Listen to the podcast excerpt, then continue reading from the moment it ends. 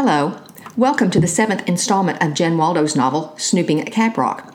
In the last reading, Sandra was the victim of an odd sort of vandalism. Spooked, she spent a couple of nights at her parents' house, only to return on Saturday morning to find that the pigs that went missing from the zoo were in her house. She also became curious about the mysterious disappearance of Paula's boss at the VMF and had an unpleasant lunch with Beth Kyle. In this reading, she'll realize that, to her detriment, she misread Beth and Tansy, seeing them as harmless victims when in actuality they're a dangerous pair. Guymond Chomiak and Vera Penny both come up quickly in a search, Vera only in the context of her disappearance and always mentioned in conjunction with Guymond. As Guymond was the manager of a government facility, his name pops up more often as he filed reports and presented claims to a couple of city offices, which were published in the Caprock Chronicle.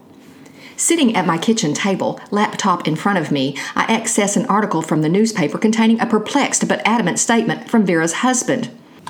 Vera wouldn't have just left, he said. She loves our son. There were no problems in our marriage, and she wasn't that close to her boss. In the next paragraph of the same article, there was an equally puzzled assertion from Guymond's wife. I know what people think, her statement reads, but the two of them didn't run away together. Guymond is happy. He likes our life. He loves our girls. We attend church on Sundays. He doesn't make rash decisions. Where is he? And yet, in the face of this unwavering doubt, the police did no follow up investigation, claiming that, based on the testimony of one of their co workers, Guymond Chomiak and Vera Penny were having an affair and planning to leave their marriages. I bet I know who that co worker was. It was pointed out to me last night at Addiction that I have no idea whether or not the supposed runaways ever contacted their families. I locate the number and addresses of the abandoned spouses intending to contact them today. I've just finished saving the information to my iPad when my phone rings. It's Mom, who doesn't greet me but instead starts right in on her interrogation. Someone put pigs in your house? She asks. How do you know stuff so fast? I respond. Did you plant a nanny cam in here somewhere? I scan my kitchen, almost expecting to find an item that doesn't belong, something that would conceal spy equipment. Gwendolyn Moore's daughter lives next door to Jamie Siebert, she says, and Jamie Siebert is cousins with Maris Throckmorton, who's marrying Ellis Wayne, who was one of the policemen who was at your house this morning. Wow, Mom, you've got yourself a whole little network. And what's this about you sleeping over at our place? She wants to know. Just for a few nights, I tell her. But why? she asks. Edgar was lethargic, I explain. I thought he might be homesick. Did it help? Is he better now? If she's concerned about her cat, she should stay home with him instead of flitting all over the country and pawning him off on me. But ranting at her would serve no purpose. He's fine, I tell her. He's spread across the tops of my feet, purring as though he'd like me to pet him, but I know better. I heard Millie took some pills, she says. Poor Ham. Were you in town last year when Guymond Chomiak and Vera Penny presumably ran off together? I ask. What does that have to do with anything? I'm curious, I tell her. You heard what I heard, she says, and what everybody else in town heard. They were together every day. Inappropriate relationships form in the workplace all the time. Situations get intense or people get bored, so they create drama. Real life isn't a soap opera, I observe. Sometimes it is, she says. Where are you? I ask. Heading into Raleigh, North Carolina. Sounds lovely, I tell her, but not really. I offer a few excuses for cutting the call short and then say goodbye. I got cash out of the ATM yesterday then left it in my drawer at work. The dry cleaner doesn't take credit cards for under $20, so I'll have to stop by the office before I can pick up my blouses. With a few exceptions, most medical offices in the building are closed on Saturdays, so I don't expect many cars to be in the garage, especially not on the third floor, which is the reason why Ham's and Hazel's cars stand out. They're the only two cars here, and now mine, of course. I have no idea why the two of them are in the building. It's doubtful there was some sort of dermatological emergency, and there's not any extra work that needs doing. When I left yesterday, we weren't behind in any way. Because I sometimes sense that the two of them hide things from me, my suspicion is understandable. So instead of entering overtly with rattling doorknobs and thumping footfalls, I employ stealth. I open the door slowly and sneak across the waiting room with exaggerated care. I hold my breath as I enter my area. His and her murmurs are coming from the back. The door to Ham's office is open. That's where they are. Tiptoeing around the corner, I carefully open the drawer where I left the cash. I lift the envelope out, slide it into my pocket. I have what I came for, but I can't leave. Staying to the side of the hallway, I sidle past the exam rooms, stopping just before I get to Ham's office. It's a little late to be starting over, Ham. Hazel sounds strained and sad. It's an opportunity, he says, a nice little practice in the hill country. I want you to come with me. I have my father to look after, she says. It's time to put him in a home. You know it is. What does Millie say? she asks. I haven't talked to her about it yet, he tells her. Then why are we even discussing this? You and I both know it's not going to happen. Maybe I don't care what she thinks, he says. She doesn't own me. It's a child's protest, opposite of the truth. Maybe I'll just pack up and leave. There's a pause. I hear tip, tip, tip, and I know Hazel is tapping her pen against something, the way she does when she's feeling impatient or critical. I miss us, he says. I miss what we once had. That was so long ago, she tells him. It doesn't even seem real anymore. So if I make this move and you stay here, what will you do? He asks. Find another job? Keep watch over your father as he dies, then live in that mausoleum for the rest of your life? What do you want to hear, Ham? That I'll load up my car and follow you wherever you go? She says. Why would I do that? What would there be for me in Fredericksburg that's any better or any different from what I have here? He answers with a sigh, and I back away. Ham is thinking about moving. Again. Five times in the last 10 years, that's how often, to my knowledge, he's entertained the notion of closing everything out here and starting fresh somewhere else. There's no telling how many times before that. He's desperately unhappy, but doesn't possess the gumption to make a change. No wonder Hazel's exasperated with him. He called her in on a Saturday, expecting her to discuss seriously something that's never, ever going to happen. Guymond Chomiak left behind two daughters, aged four and six, and a wife, Catherine, who teaches second grade at Rufus King Elementary. If the scuttlebutt is to be believed, he deserted his family to live a life of passion and deceit with his assistant, Vera Penny, who had an eight year old son, and a husband, Dean, who's a child psychiatrist with an office on the third floor of the Baptist Hospital, which is right across the parking lot from where I work. I probably know his face. I wonder what's become of the abandoned spouses in the last year. Have they remarried? Has Catherine Chomiak been able to support herself and her two girls on her teacher's salary? Financially, she's been in limbo no child support, no social security. Has Dean, educated in the mental health of children, been able to help his son through this devastating period? The other kids at school have probably told the little boy that his mother didn't love him enough to stay. Children can be cruel. Enough speculation. It's time to find out. Dean Penny lives in a nice part of town, as befits someone with a medical degree. Not the older, elegant neighborhood where Hazel and Mayor Cantu live, but the modern subdivision made up of 5,000 square foot homes in quiet cul de sacs that are equipped with three car garages and in ground watering systems. Coming to a stop on the street in front of the Penny home, I study the house. Red brick, two massive stories. The frontage, a rather grand staircase leading to a sheltered porch, pillars supporting the vaulted overhang, a heavy, hand tooled front door. What do a man and a boy do in a house this big? Saturdays are a day of activity soccer or football for the child, grocery shopping, and the car wash for the dad. Ideally, I would see the two of them flowing in or out, but from this vantage point, there seems to be no activity. They're probably not even home. The place has a neglected look. The grass is brown, despite the watering system. A newspaper has yellowed on the steps, and the large planters that mark the entry to the porch stand empty. Extracting one of my contact cards and a pen from my briefcase, I take a second to write, Please call me, on the back of the card. I'll stick it in the door if no one's home. I get out, lock my car, and hobble to the front door with my hand pressed to my sore side. I fear I will be tender for weeks. I press the bell, and a grand chime rings inside, echoing hollowly. After the passing of a full minute, I slide to the side to the bordering window that runs parallel to the door. Cupping my hands, I peer through the beveled glass. A boy hovers in the entry hall, framed in a doorway that leads from the foyer to the inner portion of the house. He's poised there, head tilted as he watches me. I signal him over, point to the doorknob, and make a twisting motion. He drags forward on bare feet and cracks the door open a couple of inches. I'm not supposed to open the door to strangers, he says. From the little I can see, he's a cute kid, narrow face, big eyes, brown hair, and a bowl cut. Then why did you open to me? I ask. I'm supposed to obey adults, he tells me. A bad instruction, if you ask me. That is confusing, I say. How about I tell you my name and then I won't be a stranger? I'm Sandra Furlow. I can't ask you in, he says. Where's your dad? I want to know. At the store, he replies. I didn't want to go. He's nine years old. Isn't it against the law to leave someone that age home alone? What's your name? I ask him. Hunter, he tells me.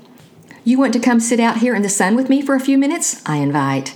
He opens the door further and steps outside. His jeans and sweatshirt hang on his skinny form. Moving to the top step, we sit. I gaze out at the neighborhood, gathering my thoughts. It's one of those days when the sun is bright and the sky so blue it stings to look at it. It's cool out here and the breeze is from the northwest. His bare feet are going to get pretty cold pretty quickly. What's your favorite subject at school? I ask him. His answer is a shrug. Do you like math? Another shrug. Do you play any sports? This time he sends me a disgusted glare that says I am boring him. This is getting me nowhere. I cannot think of a tactful way to ask what his dad thinks happened to his mom. He looks at his feet, wiggles his toes, which have already taken on a blue hue. Okay, it's been nice talking to you, I say, standing. I pull the card from my pocket and hand it to him. Do me a favor, give this to your dad and ask him to call me. He takes the card and I head toward my car. He remains seated. He's still sitting out there as I turn the corner. Catherine Chomiak lives in a more modest area in the same neighborhood as Donald, two blocks over from Donald, in fact, which gives me a chance to drive by his house and see what he's up to on a Saturday afternoon. I pull up on the opposite side of the street from his house and several houses down. Wendy's Nissan is on his driveway. Donald is in the front yard with a child, a red headed girl of about six. Both of them wield a fishing pole, he with more grace than she. He's teaching her how to cast. He throws a line, reels it in, gives her an instruction, then she does it. As far as I know, he doesn't have any children, though he might. I hate not knowing for sure. Also, why is he doing this in the front yard when it's obviously a backyard activity? Wendy comes out of the house wearing tight jeans and a bulky sweater. Swinging her big hips like she's proud of them, she crosses the lawn, leans against the fender of her car, and watches the casting lesson. But she's unable to observe passively. It's not 20 seconds before she's calling out, telling him how to do things differently, telling the child how to do it better. Her shrill, bossy voice crosses the distance between us, an assault on my ears. Donald enjoys the peace of his own company. He's used to quiet, with no demands. No, I can't see him putting up with her for long. I continue on to the Chomiak address. A white Accord turns into the driveway as I pull up across the street. Because I want to catch her before she goes inside, I forget about my rib injury, which means that as I hustle out of the car, I reawaken the pain. The biting agony causes me to double over. It's several seconds before I can return to an upright position. Taking careful steps, I make my way to the opposite side of the street. A woman, I assume her to be Catherine Chomiak, emerges from the front seat. Two golden haired girls scramble from the back. The three of them gather at the rear of the car as the trunk opens. They're gathering groceries to carry inside as I reach them. Hey, I say to the woman. The girls squint up at me. Are you Catherine Chomiak? Have you got a minute? The woman who straightens and turns to face me is unusually beautiful. Her brown hair is fastened at the back of her head, exposing exquisite cheekbones, translucent skin, and large hazel eyes. I mean it. She could win world competitions, yet here she is, a single mother of two, a schoolteacher in a mid sized town in Texas. Yes, she says, no, I don't have a minute. Her tone is abrupt as she lifts two grocery bags from the trunk, hands one to one child, the other to the other child. She gives me a once over, then says, Sorry, schedule's tight today. Gymnastics in half an hour, which means I have a minute, but barely. She takes out three more bags, closes the trunk, and heads toward her front door. I follow. The girls wait on the porch. You're the one from the town meeting, Catherine says as she unlocks the door. Yes, I admit, wilting as I prepare to be scolded. I've always said if I met you, I would thank you. Two years ago, you shamed the school board into hiring teachers' aides. It had been approved, it was in the budget, but nobody did anything about moving forward until you got involved. This is why I do the things I do. She makes a sweeping motion at the doorway, saying, Come on in. We enter, head toward the back of the house. The three of them drop their bags on the kitchen table and the girls scurry away. We're leaving in ten minutes, she calls after them. She begins putting the groceries away. You'll tell me this is none of my business, I say, hovering just inside the kitchen. I anticipate the need for an expedient exit. I imagine you get that a lot, she says. Her hands fly and her feet are in constant motion as she stows boxed items in the cabinets, returns to the table for milk and juice, and sticks them in the refrigerator. Do you think your husband ran away with Vera Penny? I ask. Her movement stops. Her shoulders sink. Her head bows as though she's in prayer. She holds the pose for a few seconds before straightening.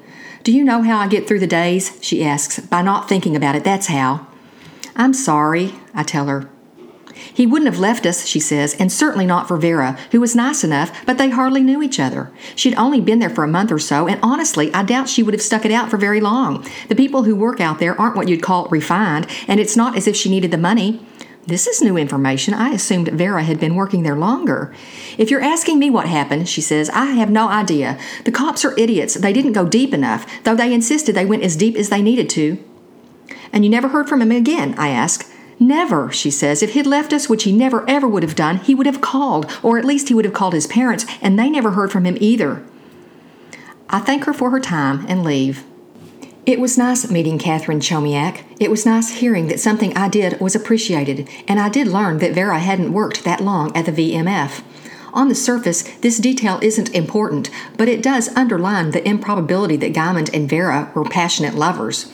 Also, I don't see how the releasing of elephants, monkeys, pigs, and wolves pertains to their disappearance, though the zoo and the VMF are connected through Tansy and Paula. I spend the rest of Saturday doing laundry and watching television. An early cold front blows into the area during the night. When I open my door on Sunday morning, I'm attacked by a biting north wind. I close my door, take a couple of aspirin to calm my cracked rib, and go back to my warm bed until noon. Last Sunday, I visited Manny Vasquez at his office. On the off chance that he's there again this Sunday, I decide to drop by again. I don my winter gear down coat, knit hat, heavy gloves, cowering from the nasty wind as I make my way to my detached garage. I fear that, starting right now, I'm going to be cold all winter. Just like last week, Manny's red truck is in front of his office. I pull in beside it. I have taken to carrying my briefcase instead of my purse, which at times can be convenient, though under certain circumstances has proven to be a hassle. For instance, ordinarily I'd grab my purse as I leave the car, but the briefcase is too cumbersome. It's also too lovely to leave sitting on the passenger seat in this questionable area, so I tuck it behind the driver's seat, covering it with the blanket I leave in the back. Hey, little Miss Pushy, he says after I struggle to close the door against the forceful wind. Hunched behind his desk, he glares at the outdated computer. Last week, I say, just after I left, Paula Mercer came by here and you gave her money. Turning the guest chair toward him, flinching at the pain in my side caused by the movement, I carefully sit. I want to know why. One of these days, you're going to get in real trouble, he cautions. You don't want to be messing around with Paula. His warning is a little late, not that I would have heeded it. I rub my sore ribs. Do the two of you have some kind of backdoor thing going with the city vehicles? I ask. I can think of a couple of ways a partnership between his construction company and the city vehicle compound could be mutually lucrative, and it would explain the money handover. Nah, nothing like that. I owed her, that's all. He's wearing the same sour expression he had last week when he slipped her the money. Whatever he paid her for, he's not happy about it. Owed her for what? I ask. It involves a family situation, and that's all I'm saying, he tells me. This is a new path to explore, and even though it doesn't have a thing to do with the zoo or the VMF, I cannot stop myself from taking the detour. What kind of situation? I ask. Missy, I've said all I'm going to say. You need to be on your way. Come on, Manny, I coax. You know I go crazy if I don't have the details. What do I care if you go crazy? He asks. My family's private business is off limits to your snooping. I come to my feet, politely thank him for his time, and leave. How could Paula be involved with Manny and his family? I hate unanswered questions. Aimlessly, I drive from the business park. Sunday afternoons can be boring if a person doesn't like to watch sports on TV. Mentally, I examine and discard several ideas. I could call my friend Myra and see if she needs me to take her baby Benjamin for a couple of hours. I could drive by Wendy's house to see if she's a responsible homeowner or an indolent one. I suspect indolent, but I'm not in the mood to diaper a baby or augment the list of Wendy's shortcomings. What I want to do is to poke around at the zoo. The only way to have transferred Hector Vasquez's bones into the wolf bin would have been over the fence from some sort of elevated conveyance. If those ladder trucks from the VMF had come in through the back gate, there would be evidence of it tracks in the dirt, broken branches, flattened grass. And if they'd been driving over the footpaths, there would be cracked cement or crushed curbs. But the zoo is locked up tight. Tansy's got a key, though. I turn my car towards her house. Checking to make sure that Paula's car is not in the driveway, I park on the street, approach, and ring the bell. Tansy opens the door only a crack. Please let me in, I plead. I emphasize my discomfort by dancing from foot to foot to keep warm. It's freezing out here. She opens it barely wide enough for me to squeeze through. The wind whistles as she closes the door behind me. The cramped entry hall shows signs of neglect. The side table, which held only the odds and ends bowl and the vase last time I was here, is now cluttered with circulars, a couple of water glasses, pens, and rubber bands. It's obvious from the overloaded coat rack that nothing has been hung up or put away since before Tansy was hospitalized. What are you doing here? she asks. She's wearing gray sweatpants and a red sweatshirt with a white thermal shirt underneath. The cast on her lower arm is looking greasy and frayed. I bet it's inconvenient. I study her face. Droopy and gray, she looks exhausted. The stitched gash from brow to hairline has faded and lost some of its swelling. I think of my scar, but resist touching it. At least it's concealed by my hair. Tansy is going to look like a pirate for the rest of her life. Are you healing up okay? I ask. You need me to get you something? Food? Toilet paper? If I need something, I'll get it without any help from you, she responds. Why do you keep showing up at my door? Where's Paula? I want to know. Someplace not here, she tells me.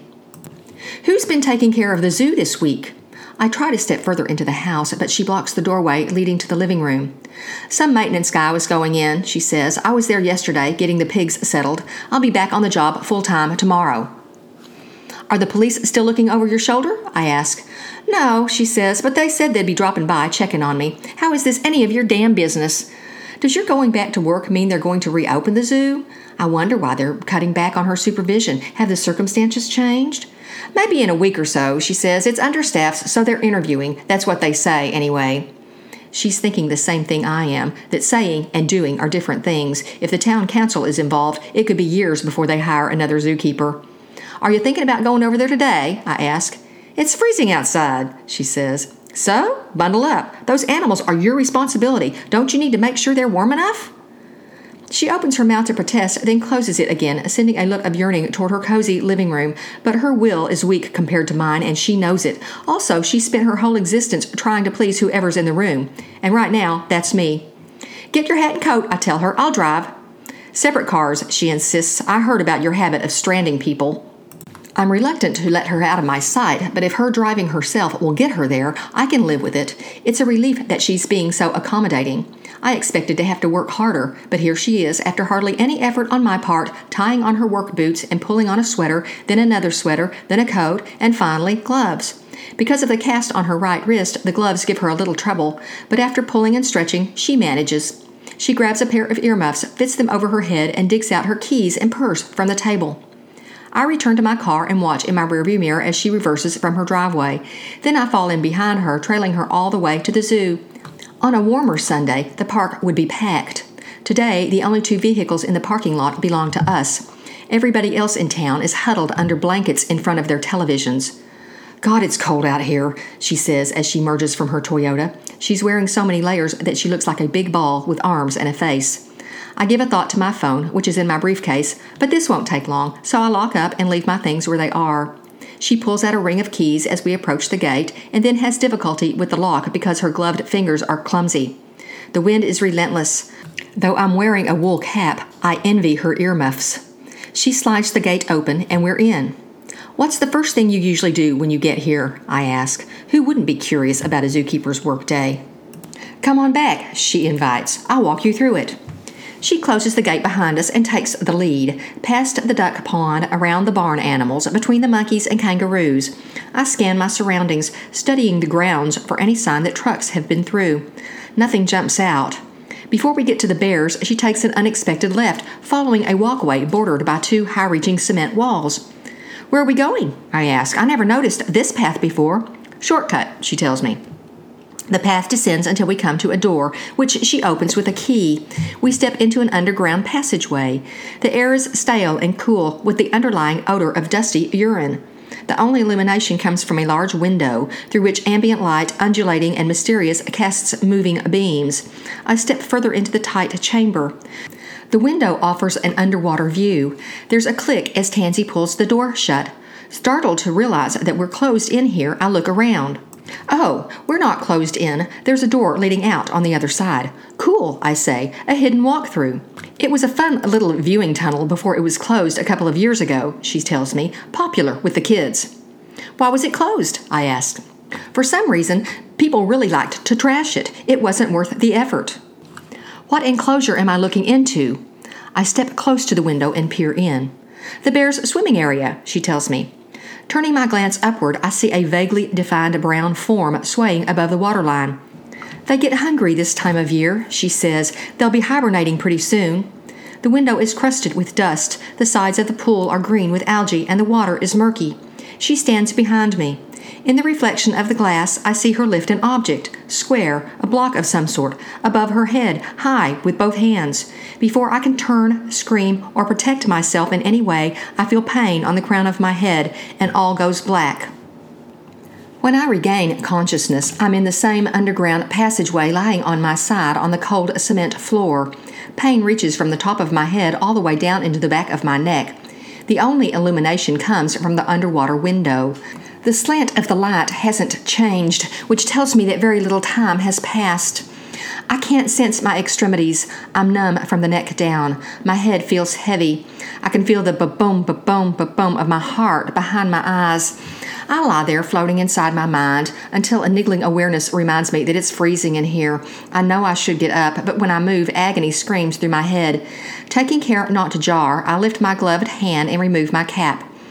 Stripping the glove off, I carefully explore my head, a knot the size of a large marble, tender. Pulling my hand away, holding it up so the light catches my fingertips, I'm relieved to see there's no blood, but my hand looks foreign and fuzzy. I close my eyes, breathe deeply, tell myself that I'm going to have to focus. My first lucid realization is that Tansy, the bitch, smashed something right down onto my head. My second thought is that it could have been so much worse. I'd been wearing a nice thick knit cap that cushioned the blow. I close my eyes against the pain that I know is coming, then push myself up slowly, careful to avoid jerky movements. Shifting into a sitting position, I lean against the wall, curl my knees to my chest, and try not to shiver. I screwed up back at Tansy's house. Her will is weak compared to mine. This absurdly condescending boast actually ran through my head. How could I have been so arrogant, so blinded by my belief in my own power? Stupid me, so full of myself, so accepting of how easily she agreed to bring me here. I was pleased that she was being so accommodating. How could I have been so gullible? The rise to my feet is accomplished slowly. Legs under me, I use the wall for support, gaining balance carefully. As I reach an upright position, my head clears. The pain is subsiding, becoming manageable. I blink a few times, move my head from side to side. I test my side, still tender, but definitely not worse. I'm going to be fine. My first step is a bit shaky, but the second step is easier. I shuffle to the door we entered through. It's locked. Opposite door, also locked. I expected no less. I'm concerned about the cold. I need to keep warm, and the only way to do that is to keep moving. So I walk from one end of the chamber to the other, a continuous, gentle stride, berating myself with every step. What are phones for, if not to contact someone when there's a need? Yet what do I do? I left mine in the car. About 20 minutes later, I hear the scratching of the key in the lock. The door we entered through opens, and Tansy's round face, oddly lacking rancor, pops through. And, to my surprise, it's not Paula who follows her in. It's the other point of their triangle, Beth. They're in the middle of a conversation, and while considering the circumstances, I expect the topic under discussion to be me, that's clearly not the case. It would have been nice if he could have gone on his vacation, Tansy's saying. I'm sad he had to die, that's all. I would have liked to have gone to the funeral. Beth steps away from her, crosses to me. Her furious expression causes me to cringe and retreat a step. She pursues, lifts her hand, and slaps me so hard across the left cheek that I'm knocked back into the wall. Stunned, I slide to the floor. Ow! I hold my hand to my face. What's that for? You're so small, it's just ridiculous, she tells me. Next time you'll think twice before leaving me without a ride. Behind her, Tansy smirks. Beth returns her attention to Tansy and their conversation. You complained about him all the time, she says. You said he was a drunk and he bossed you around every second. And now you're in charge out here, just like now Paula's in charge where she is. You're welcome. Reluctant to draw their attention, I remain quiet on the floor. Looking from one to the other, I interpret their conversation. Are they talking about Hector? I think so. And what about Paula being in charge? She's in charge of the VMF. You ready? Beth asks Tansy. Yeah, let's get this done. They both turn toward where I'm huddled on the floor, advancing with hands opened and reaching. Their glittering eyes reveal malicious intent. No! I wiggle, duck, and scoot, making it impossible for them to take hold. What are you doing? They achieve firm grips, digging into my upper arms and yanking me to my feet. I kick out, catching Tansy's shin with the toe of my boot. Yow! she shrieks, releasing me and bending to rub her leg. Hurt later, Beth tells her, refusing to let go of my shoulder. I kick at Tansy again, grazing her head. Then, with my free hand, I make a fist and roundhouse it toward Beth's face. But Beth's ready. She pulls her chin back before I can land a punch. Taking me by the throat, she pushes me up against the wall, trapping me there, choking me. Tansy straightens and reclaims my arm. Don't you want to get out of here? She asks. We're trying to help you, that's all. Beth's tone is reasonable as she releases my throat. I take a big gulp of air. Why are you fighting? she asks. I don't like to be manhandled, I tell her. Manhandled, she chuckles. That's a good one. You hear that, Tansy? Manhandled. With them rising like mountains on either side of me, holding me firmly by the upper arms, they march me through the door and up the walkway. And we're back in the main portion of the zoo. Where are you taking me? We pass the monkeys. The poor beasts huddle in their small shelter. They look hopelessly cold. You're so curious about Guy and Vera. We're taking you to them. Or maybe not, Tansy says. The bears get so hungry this time of year. This is horrifying. Would they really throw me in the bear enclosure? Beth turns in that direction, hauling me along. Think, think, think. Two lumpish women, one of them recovering from injuries, both out of shape, breathing hard from the small exertion of getting me from one place to another.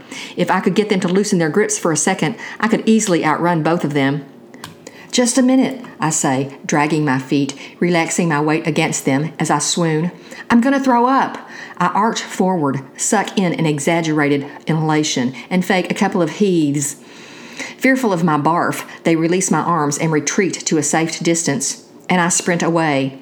They follow, hollering and huffing, but there's no way they can catch me. Beth said my size was ridiculous, but it's because I'm so small that I'm so fast. Ha! Extracting my key from my pocket as I run, I'm reversing out of the parking place before they've even cleared the gate. I drive around town while I mull. The fast dash reawakened the pain in my side, so I rub it and take shallow breaths, which seems to help. For some reason, a lot of trash has collected along the east wall of Westfield's Lutheran Church. And on Goodnight Drive, Bart's Steakhouse that closed last month has reopened as the All American Buffet. I'm befuddled and slow. Would Beth and Tansy really have fed me to the bears? right there at the zoo on a Sunday afternoon. At one point, Beth said they were going to take me to Guy and Vera, which I take to mean they were going to show me the bodies, and I'm pretty sure she was intending to add my corpse to a collection somewhere. I'm surprised that Beth, whom I've always viewed as lacking in volition and focus, is so creepy and evil. She's always right behind Paula. She quotes Paula's opinions, she follows Paula's orders. But this Paula worship appears to be an illusion, an aspect created by her in order to mislead. I have been played. Beth is a schemer and an instigator, not a minion. And where do Tansy's loyalties lie? She seems to obey whoever's currently bossing her around. That bit of conversation between Beth and Tansy was revealing. Tansy whining about Hector's death, Beth reminding her that his death gave Tansy power. Paula wasn't with them today. What does this mean about her involvement?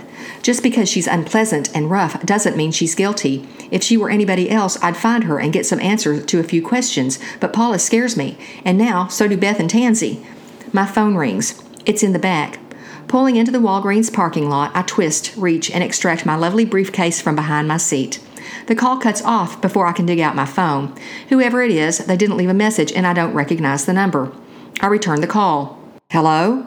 It's a man's voice. You just called me? I say. Sandra Furlow? You left your card with my son. Is this Dean Penny? Yes, he answers. Are you at home? I ask. Can I come by? What's this about? He wants to know. I can be there in 10 minutes, I tell him, ending the call and heading toward his side of town. He meets me at the door, stepping onto the porch as he pulls on his coat. On his feet, he wears only socks. It's freezing out here, I say. As a hint, it's not subtle. I adjust my hat over my ears and tuck my gloved hands into my armpits, trying to hold on to the heat from the car. He's blocking entry to his warm house. The penetrating wind makes me shiver. I don't know who you are, and I don't know why you're here, he tells me, nose high, sniffing as though he thinks he'll learn about me from my scent. He looks like his son thin, large brown eyes, brown hair. Above average height, six four or more, though stooped. I'm curious about what's going on at the VMF and the zoo, I tell him. The VMF? Where my wife worked? Do you think Vera ran off with her boss? I ask. He cringes when he hears his wife's name. I didn't at first, he tells me, but now I don't know. It's been a year with no word. Doubt slips in. How is this your concern? I try to get to the bottom of things, I reply. That's more than the police ever did, he says. Was Vera happy? Did she like being a mother? Did you have a good marriage? Of course she was happy, he answers. When Hunter got to be school age, she got restless staying at home. She decided to try something new. That's why she went to work out there. Did she get along with her coworkers? I ask. Sure, he replies. She liked people. She was easygoing, not dramatic or petty about things, sensible. She sounds like someone I would have liked. Did she ever mention Paula Mercer? The woman who claimed they were having an affair. Once Vera called Paula a scary lesbian, but she said it in a joking way. Oh, she wasn't joking, I tell him. What are your thoughts? he asks. Do you think Paula Mercer had something to do with their disappearance? It's a possibility, I respond. You mentioned the zoo, he reminds. What does this have to do with animals getting out of their cages? This isn't just about animals, I comment. It's about Hector Vasquez, too. You think Vera and Guymond were fed to the wolves like that zookeeper? He asks. I doubt it, I say. Surely the police have searched the wolf area. If they'd found any remains other than Hector's, we'd know about it. But this is the Caprock Police Department we're talking about incompetent, unimaginative, lazy. Why are you involved in this? He is genuinely puzzled by my presence. Why do you even care? If I don't look into it, I say, who will? I leave him standing there, shivering on his porch. Silly man. His wife's been gone for a year, and he never thought to ask any questions or do any investigating on his own. As soon as I'm settled into the warmth of my car, I call Joe Epps. It's my day off, he begins. A television sports crowd cheers in the background. Why are you calling me? Was there ever a search for bones belonging to anyone other than Hector? I ask. Of course, he answers. Do you think we're idiots? And did you find any? If we did, he says, why would I tell you? But we didn't. Remember when Guy Chomiak and Vera Penny disappeared last year? I ask. Do you really think they ran off together? Oh, so that's your theory, he realizes, that their bodies were fed to the wolves, just like Hector Vasquez? But you just said that wasn't the case, I say. Their coworkers at the VMF said they were having an affair, he tells me. It happens. And that was the extent of your investigation? I want to know. There was nothing to investigate, period. He sighs like I've exhausted him. Couples go off together to start new lives all the time. We tend not to assume a murder unless we have bodies, or at least evidence of foul play. Like lots of blood? I ask. Like that, yeah. Okay, I say, enjoy your sports game on television. I end the call. He doesn't think people missing is evidence of foul play. Dean Penny is still standing on his porch, hugging himself against the cold and watching me. I wave and drive away. Amoral, violent, and unpredictable, Beth and Tansy might come after me to finish what they started, or they might not. Also, and this is just me being curious, Who's beating up whom in their threesome? The sharp pain in my lower ribs is proof that Paula uses physical force, and the tender knot at my crown indicates that Tansy, too, has a brutal side. I assumed it was Paula who put Tansy in the hospital, but now I know it could have been Beth. Does it matter? What does matter is that I don't feel safe at home, and I fear my parents' house is too obvious. Taking a circle around the block to make sure the area is clear, I stop by my house, quickly pack the few items I'll need between now and tomorrow, put Edgar in his carrier along with his food and cat box, and drive to the Candle Rock Inn on the highway. From the outside, the Candle Rock is a long two story building punctuated by small, evenly spaced windows. Gray and uninspiring, it blends into the commercial environs bordering the highway that slices through our town. Parking in front, it takes me less than two minutes to check in. Thanking the clerk at the desk, I return to my car, drive around to the side, take the outside stairs to the second floor, and tromp toward the back of the building to 252. It takes three trips to get my stuff and all the cat paraphernalia to the room. The secure anonymity the Candle Rock provides is costing me 49 bucks for the night. After getting Edgar settled into our temporary nest, I bundle up once more and head back out. It's only four o'clock, and there's one more errand I'd like to fit into my Sunday. Knowing that the VMF will be locked up tight, my plan is to climb the fence. An imprudent strategy. For one thing, my aching side makes a vertical scramble impossible, and for another, once I get up there, I'd be required to navigate my way over the closely set spikes that run along the upper edge. Another deterrent it's cold and windy, and I'm wearing a couple of awkward layers and cumbersome gloves. I feel too visible. I can't leave my recognizable car right here at the front, an announcement to the world that I'm once again where I don't belong. On the other hand, it's not like there's any traffic. As I'm pondering how to gain access to the facility, I glance in the rearview mirror. Is that an entry into the back of the park that I'm seeing? Two parallel tracks are barely discernible, formed by flattened brown grass. The marks disappear around a bend. The first order of business is to conceal my car. A road, if it can be called that, begins at the corner of the compound and goes right on back, paralleling the fence. Pitted and overgrown, it's more a rugged trail than a route meant for motorized vehicles. My goal isn't to go far, just to get my CRV out of sight. So I bump over the front sidewalk and onto the path, cringing at every knock and thump. I roll it to a rough stop about 40 yards in. This time I remember my phone. I tuck it into my pocket and get out of the car and, returning to the front, cross the street and enter the park. The two lines in the dried grass indicate that heavy vehicles have passed this way. This area is untended and the grass is long and weedy, except where it's been pressed down by tires. The icy wind pushes at my back, making me grateful for my coat.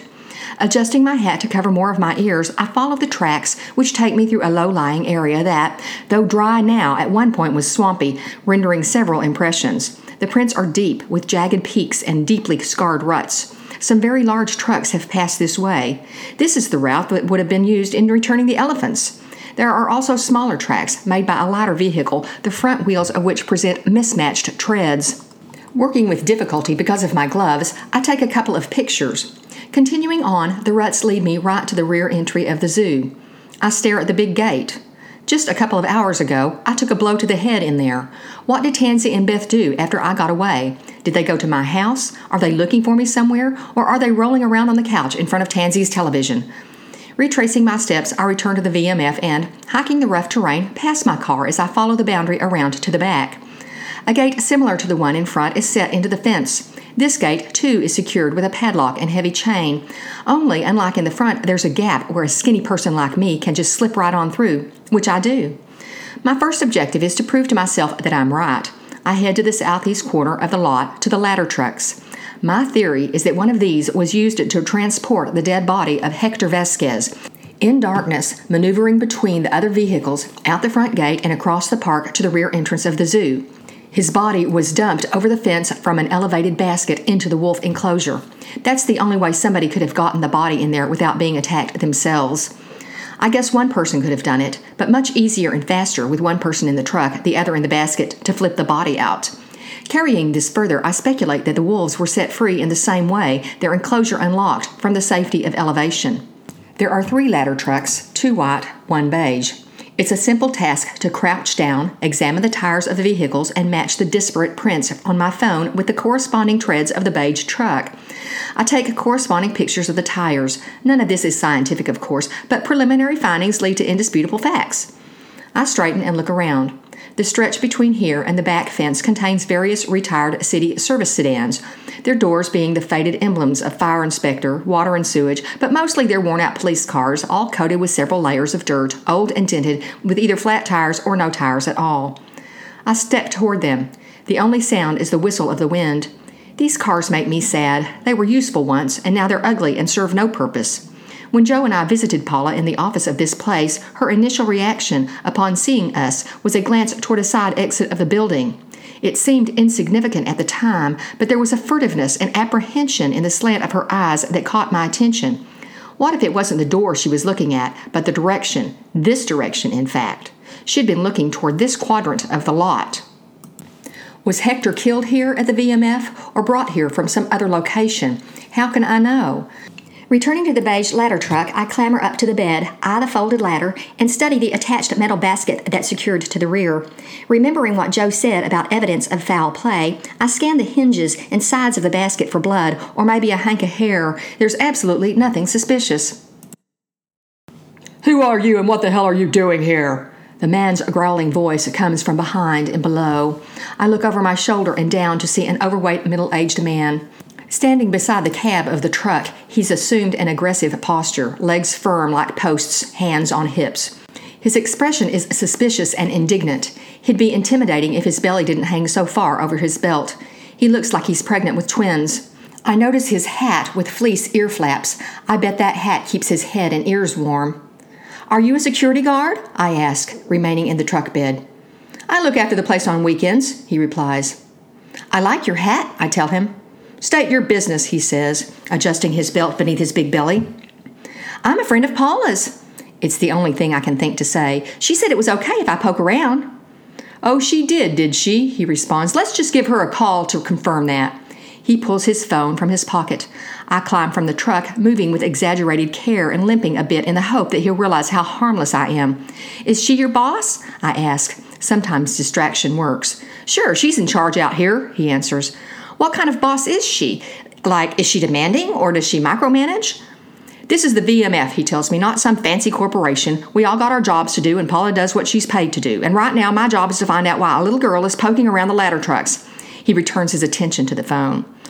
I sprint toward the back exit, the catch in my rib poking like a dagger. Though he's slow off the mark, he catches on quickly, and he's light on his feet for a heavy guy. In no time, he's right behind me, huffing and grunting with each step. I reach the gate and squeeze through. He's too big to get through, but he reaches out and grabs my coat. I unzip and slip out of it, then run like hell. On the way back to the hotel, I stop by the grocery store where I buy a half bottle of wine and a plastic container of cheddar chunks. This is the same snack Beth and Tansy had that evening when I looked through Tansy's back window. It's odd how, having been almost killed by them this afternoon, I now crave this particular food and drink combination. Oh, and look, beside the checkout counter is a standing rack bedecked with ear flap hats. I buy one. Fifteen minutes later, settled in front of the television in my room at the Candle Rock Inn, I sip the wine and gnaw on the cheese.